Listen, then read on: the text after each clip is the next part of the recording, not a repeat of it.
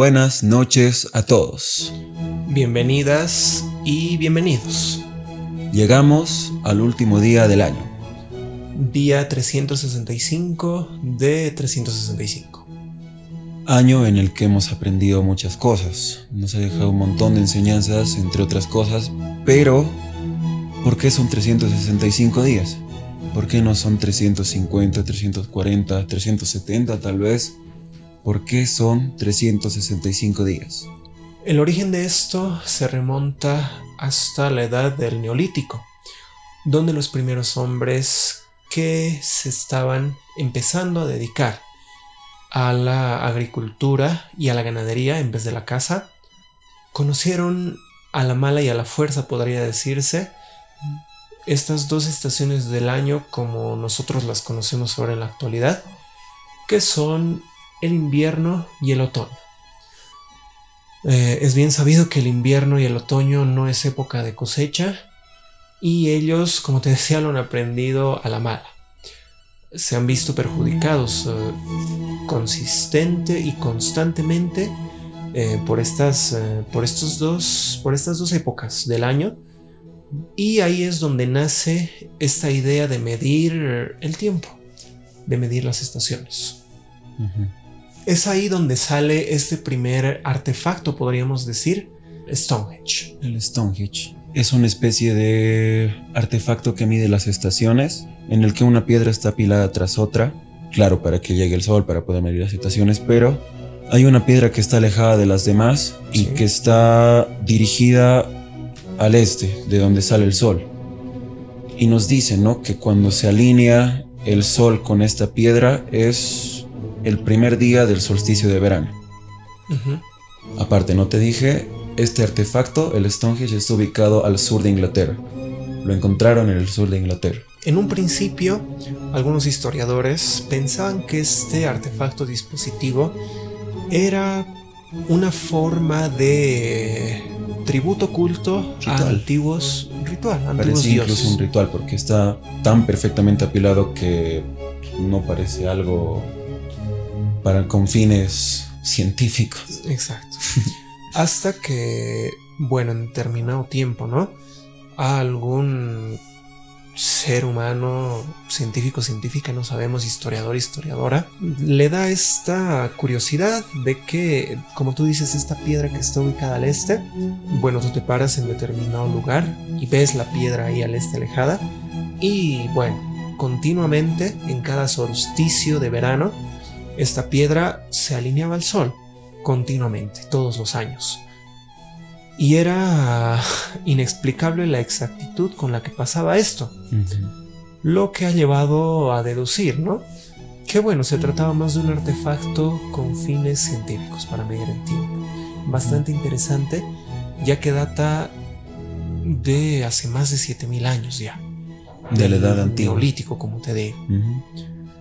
Y bueno, posterior a esto pasamos a lo que es eh, la edad antigua con el Imperio Romano y, el Imperio, persa.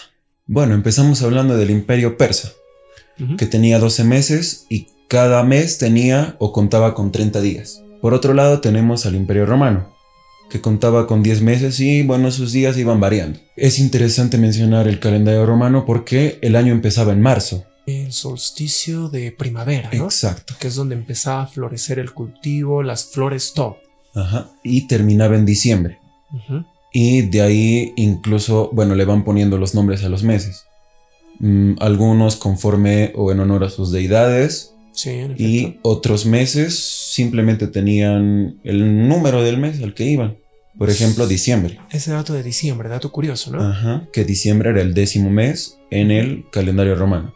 Y que hasta ahora se ha mantenido diciembre, pero ya no es el décimo mes, sino que es el décimo segundo mes, el último. Dato curioso, ¿no? Diciembre, décimo mes. Hay un dato también acá interesante del calendario del Imperio Persa, que viene a partir de que cada 30 días, este conjunto de meses que tenían ellos, eh, siempre les sobraban 5 días por año, lo que les ha obligado a cada 6 años, la suma de todos estos 5 días, cada 6 años, 6 por 5, 30, le aumentaban un mes al año en cuestión, que pasaba cada seis años. Un treceavo mes. Exacto. Es decir, que cada seis años, trece meses, Ujú. para equilibrar un poco esto de del calendario que vaya acorde a las estaciones, para que no se perjudiquen en cultivos, como ya decimos, ¿no? Agricultura, ganadería, etc. Volviendo al Imperio Romano en la Edad Antigua, también hay que hablar de los días, porque los días, como los conocemos, era lunes, de lunes a domingo, pero los romanos tenían un día más, que era el octavo día. Estamos hablando del Nundinae, que para los romanos era el día del mercado, luego del domingo. Bueno, han ido quitando esto para poder adaptarse a la semana, a los días de la semana de, de los otros pueblos que contaban solo con siete días. Y también hay que decir que eh, los días hacen referencia a alguno de sus dioses o alguna de sus deidades. Lunes en honor a la luna, martes en honor a Marte, miércoles en honor a Mercurio, jueves en honor a Júpiter, viernes en honor a Venus, sábado en honor a Saturno y domingo en honor al Sol. Y es interesante cómo ha quedado eso en nuestra cultura, ¿no? Hasta ahora, bueno, excluyendo este octavo día, como dices, día de mercado, nos quedamos con los siete días. Volviendo al calendario del Imperio Romano. Acá sale esta curiosidad, ¿no? De que como de 10 meses hemos llegado a 12, porque al final nuestro calendario se basa en el calendario romano. ¿Y cómo hemos pasado de estos 10 a 12 meses? Pasa que este rey de Roma, que era Numa Pompili. que le aumenta dos meses más. Es, es interesante cómo se da este accidente histórico, podría decirse. Porque él aumenta este, estos dos meses de enero y febrero. En un principio empiezan como los eh, dos últimos meses del año. O sea, Van después de diciembre. exacto, noviembre, diciembre, enero y febrero. Y el año empezaba con marzo da la casualidad, ¿no? Pero pasa que en marzo, como empezaba el solsticio de primavera, en aquel entonces el imperio romano, ¿qué se daba? Esto de que en marzo eh, posesionaban nuevos cargos a nuevos trabajadores eh, del imperio de aquel entonces, pero no les daba este tiempo para hacer campaña. Y empezaban de marzo y corría estos dos meses de enero y febrero, por orden del, eh, del rey que tú comentabas, pasan al principio del año. Para que... Haya más tiempo para preparar Exacto, las campañas. en efecto. Y bueno, nos hemos quedado por ese accidente, ¿no? Eh, esa posesión de estas autoridades, nos hemos quedado con ese accidente de que 12 meses y ahí es donde pasa diciembre a ser el doceavo mes del año. Pero su origen está como el décimo mes. Una curiosidad interesante, ¿no? Interesante. Que queda para la historia. Ya teniendo este calendario con los 12 meses, hablamos del calendario romano, había una inconsistencia con las estaciones. Porque claro, los días variaban, no tenían unos días exactos, Duraba el año 355 días, ¿no? algo así. O bueno, exactamente así. sobraban días, se restaban días, no había ese, ese cálculo exacto, podríamos decir. Posteriormente sale el personaje de Julio César, quien le da un orden final a esto de los meses. Iba a empezar en enero, el primero de enero, y va a terminar el 31 de diciembre. El modelo final, podría decirse. Exacto. Aparte, cambia el quinto mes, o bueno, séptimo mes, podría decirse, a Julius, En honor a Julio lo que ahora conocemos como Julio. Otro dato interesante también, ¿no? Y posterior a él sale Augusto, que cambia el octavo mes por el nombre, el mismo, agosto, Augusto. Augustus era, ¿no? En un Ah, principio. Mm. Las anécdotas de Julio César y Augusto, que, bueno, hasta hoy en día. Mes de julio, mes de agosto. Mes de julio y mes de agosto. Y posterior a esto, cabe decir también que antes los años se contaban conforme al rey que esté. Me explico. Si alguien preguntaba qué año es, las personas decían es el primer año del rey, tantos tantos. El segundo, el tercer año del rey, tantos, tantos. Y a partir de esto sale Dionisio del Exiguo, un monje matemático que hace un tipo conteo o un tipo cálculo de cuándo nació Jesús y a partir de eso pone día uno de nuestro Señor y a partir de eso va contando los años, ¿no? Día uno, día dos, hasta llegar hasta ahora. Eso se mantuvo hasta ahora. Podríamos darle el crédito a, a Dionisio del Exiguo como el personaje que ha reformado nuestra línea temporal, porque de él es a partir eh, que sacamos esto del antes de Cristo y después de Cristo. Y como tú dices, se empieza a contar esto de año 1 después de Cristo, año 2 después de Cristo y sucesivamente hasta llegar a, la actualidad. Y claro, de ahí en adelante sale el orden de los años. Más tarde, en 1582, el Papa Gregorio XIII le hace una modificación final al calendario, ¿no? Sí, este Papa que, bueno, al ver que habían muchas imperfecciones aún en este calendario romano, podríamos decir, es él el que da la orden eh, a un conjunto de matemáticos, me imagino, científicos de aquella época, y sacan el calendario como lo conocemos ahora, el de 365 días, pero aquí sale un dato que no hay que eh, quitarle importancia.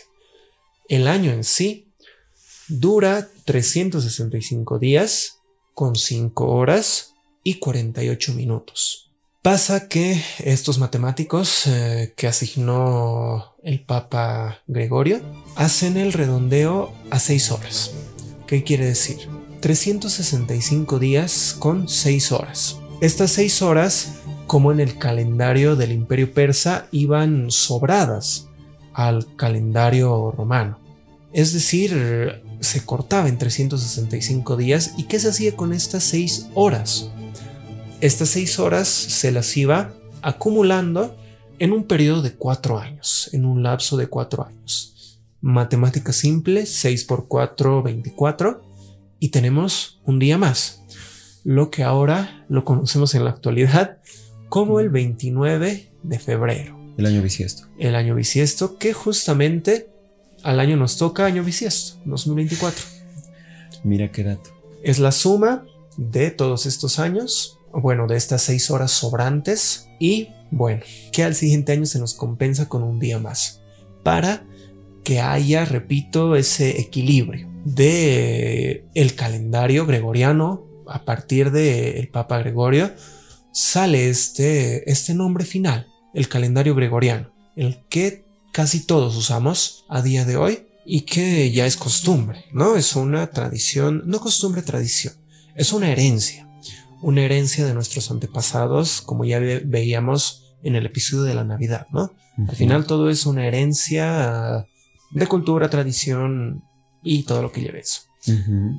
Pero cabe mencionar que, bueno, no es completamente universal. Hay calendarios que se rigen en su propio sistema, en sus propios días y en sus propias celebraciones. Porque al final el calendario es eso. El calendario es esa herencia, pero a partir de las tradiciones y festividades. A partir de todo eso es que se crea este calendario. Y bueno, vamos viendo las diferentes variantes. Podemos mencionar al calendario musulmán ellos están en el año 1445. Mm, me explico. Bueno, así te lo dejo simple y sencillo. Año 2023 para nosotros, año 1445 para ellos. Para los musulmanes. Para los musulmanes. Mm. Que, bueno, ellos tienen esta tradición, costumbre a partir de la huida de, su profeta Mahoma. De la huida de una supuesta persecución, que eso ya es una historia un poco más... Ah, que habría que entrar a detalle, pero es a partir de esta huida que ellos empiezan a, contar los años, una tipo persecución religiosa, podría decirse. Hay otros cinco países que tampoco se rigen al calendario gregoriano del que hablábamos. Y estamos hablando del calendario budista, que ellos están en el año 2566. Empiezan a contar los años a partir del fallecimiento de Buda. Mm, interesante, ¿no? Interesante. Pero bueno, a estos cinco países eh, se suman otros siete. Otros siete países que son todos eh, de origen asiático, que es el calendario chino. Ellos están en el año 4721. Ellos empiezan en la primera semana de febrero. Estos siete países en sí no celebran el año nuevo. O bueno, sí hay algunos, algunas personas, ¿no? Algún porcentaje que debe haber ya ahí que se ha adaptado al calendario gregoriano, pero en su mayoría festejan estos siete países la primera semana o segunda de febrero. En los festejos del calendario chino, ¿no? Que son bastante interesantes.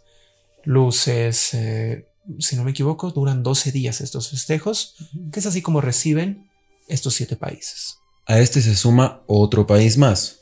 Y estamos hablando de los hebreos, los judíos. Ah, que van en el año 5784 y empiezan a contar desde el momento en el que termina la creación de Dios. Mm. Bueno, hasta la actualidad, ¿no? Ellos lo mencionan este como el mes de la creación. Y se basan en el último día, ellos, que Dios creó el mundo, celebran el año nuevo. Exacto.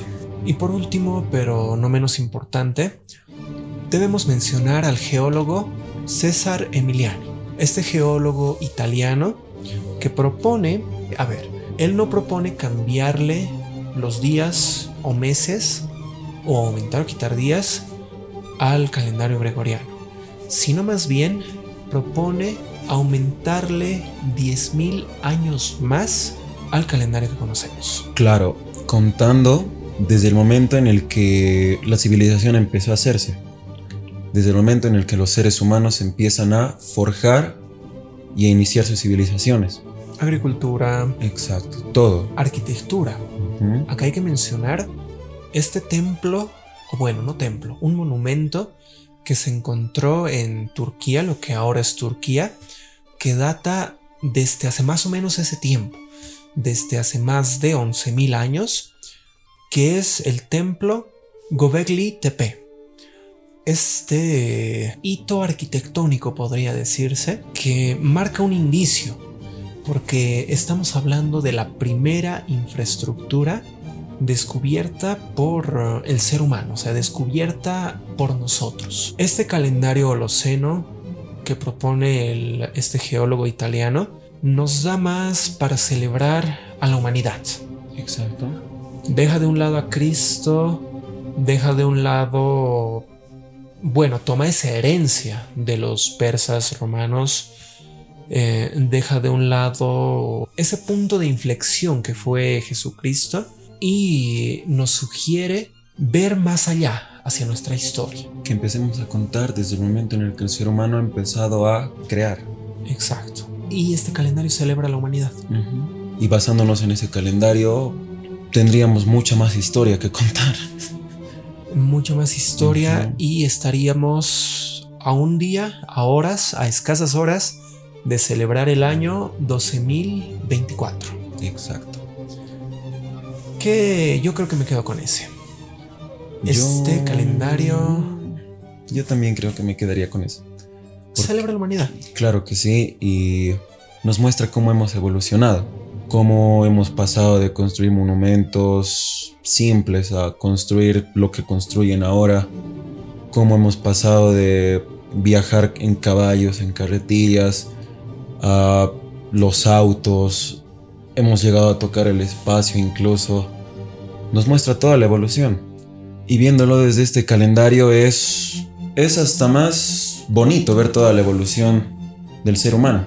El origen de la civilización como la conocemos ahora incluso en el momento en el que hemos pasado de ser cazadores a ser agricultores, de ser agricultores a ser comerciantes. Y ya yo te decía, es, sería muy bonito ver toda la evolución del ser humano a partir de este calendario. Desde el momento en el que empezaba a crear hasta lo que ha creado hasta ahora y lo que va a crear en un futuro. Es un calendario más justo, en resumen. Ajá. Ya visto cómo este calendario, como esta herencia, ¿no?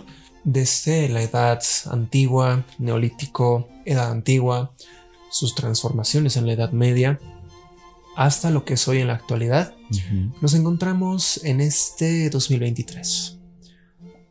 Año bastante productivo, de mucho aprendizaje. Pero ¿qué me puedes decir tú de tu 2023? ¿En qué palabras eh, resumirías este año? Puedo resumir en una palabra. Aprendizaje.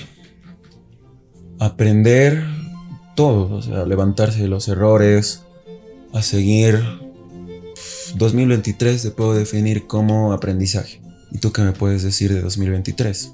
¿En qué palabras puedes definir este año? Yo me quedo con perseverancia.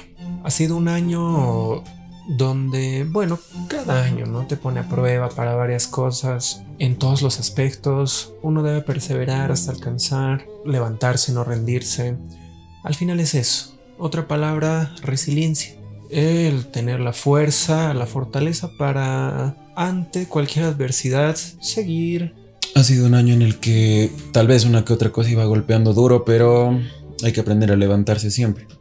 Yo creo que hay que aprender eso de cada año, porque como todos dicen, ¿no? Al siguiente año voy a mostrar mi mejor versión, o vas a ver una mejor versión de mí. Esto, bueno, yo tengo un concepto aparte del nuevo año, nuevo yo, año nuevo, nuevo yo. Eh, esto ya está muy fuerte, pegando bastante fuerte en lo que es la conciencia colectiva de la gente. Porque al final, si esperamos que las cosas se nos den de por sí, por manifestar o por estas tendencias, ¿no? De manifiesto, o sea, está bien manifestar, no digo que esté, no digo que esté de más, pero está muy sobrevalorado. Uno debe poner su esfuerzo. Al manifestar, tienes que ponerte en mente también que tienes que esforzarte para que lo que estés planeando para este año se haga. Exacto. Y qué más bonito que un sueño hacer que se cumpla. Hay que ponerle las ganas, ¿no? Las ganas que, que requiere. Porque al final, ah, un nuevo año, un nuevo yo vacío, solo la frase, no, nos sirve de nada. Exacto. No nos sirve de nada. Como te digo, está en la conciencia colectiva. Así que hay que ponerle ganas a todo lo que hagamos. Claro que sí. Es eso. Ponerle ganas, empeño, ímpetu, poner de uno mismo porque los cambios no llegan por sí solos. Hay que esforzarse mucho. Y tampoco hay que dejar de lado las diversiones. La palabra sería los pasatiempos en el año. Eso que nos va a ayudar a enfocarnos mejor en lo que estamos buscando. Como quien dice, mucho en exceso de algo siempre hace mal. Hay que saber distribuir los tiempos, hay que romantizar la vida al final. Hay que vivir la vida porque es la vida es una sola, hay que creernos los protagonistas de nuestra, de nuestra vida. Los protagonistas de nuestra película, como quien diría. Y mira, de un momento a otro, y estamos en otro año. A horas de otro año. Hay que augurar lo mejor y esforzarse siempre. Y nunca hay que dejar las lecciones que aprendemos de lado. Al final cada error, cada, cada paso siempre está para, para aprender más. La vida es eso al final. Y bueno, como para ir culminando, ¿cuáles son las metas que tienes para este año? Para este año, ¿qué te puedo decir? Me enfoco más en el día a día. Me quedo con llegar a fin de año, del año que viene 2024, con todos nuestros seres queridos. Principalmente eso. Y bueno, en cuanto a metas, no sé, tal vez una mudanza, que otra por aquí. Lo dejo para el destino. Solo hay que esforzarse. hay que esforzarse. Y bueno, lo que se vaya dando. ¿Qué me puedes decir vos? La meta principal es tener a todos en la mesa. Que el año transcurra sin sorpresas de mal gusto y bueno, que al final nos tengamos siempre como familia. Como metas, sacar este proyecto más adelante. No sé, tal vez ir a, un, a uno que otro concierto. Y una de las principales, dos principales, trabajar el físico y poder ganar ese torneo que tanto ansío en vole. Personales, ¿no? Personal, es personal. Bueno, esperemos, uh, esperemos se cumpla esto. Como te digo, no soy de hacer metas a largo plazo. Bueno, sí me trazo, ¿no? Pero prefiero forjarlas en el camino, paso a paso. Como te decía, me olvidaba del proyecto. Queda para este proyecto seguir creciendo, alcanzar el cielo. Yo creo que este proyecto nos hace mucha ilusión porque, como, como decíamos en un principio, ¿no? Estamos empezando tarde, después de cuatro años. Y siempre es esa incógnita de qué hubiera pasado si hubiéramos empezado hace cuatro años. Pero bueno, ya está dado el paso, ya está dada la anécdota por si no funciona. Eh, el proyecto ya está en el aire. Hay que seguir, hay que seguir, hay que aumentarle de todo. Hay que ir mejorando calidad, mejorando guiones, producción. Son pasos. Y claro, tenemos que prometernos a nosotros mismos ir esforzándonos cada vez más. Ir mejorando la calidad del producto cada vez más. Y es una promesa entre nosotros y claro, hacia ustedes. Y sí, al final, querida audiencia, ese proyecto es de todos nosotros. Por el momento, pequeñito, un proyecto pequeñito, pero con un horizonte prometedor. Al que no tengan dudas de que, de que si llega a estar donde lo vemos nosotros, bueno, lo que tengo que venir vendrá generar fuentes de empleo, promocionar, son muchas cosas, bastantes cosas que no, no quiero adelantar ahora porque no quiero que hincharla como quien dice acá. y para terminar, un pequeño brindis. Brindo por las familias bolivianas. Por nosotros. Por las familias potosinas. Por este proyecto. Brindo por los jóvenes, por nuestra juventud. Brindo por los padres y las madres que todos los días se esfuerzan por crear a los futuros mejores. Brindo porque Bolivia mejore en la tabla de clasificación al mundial. Brindamos porque Bolivia se clasifique al mundial, esperemos. Y porque Argentina gane la Copa América en el próximo. Brindo por nuestros seres queridos, padres, madres, abuelos, tíos, enamoradas, primos, primas, todos los seres que más amamos. Brindo por ustedes, querida audiencia, amigos que están detrás de las pantallas, compañeros de kinder, de, de escuela, compañeros de, de universidad, de boli. Brindamos por todos ustedes, porque no les falte nada, no les falte salud por sobre todo. No les falte el pan de cada día, nada, absolutamente nada. No les falten eh, los momentos felices, los momentos tristes de aprendizaje. Por todos ustedes, que el 2024 sea un año próspero, lleno de éxitos y lleno de aprendizaje, todo tipo de cosas que nos hagan crecer más. Salud. Salud.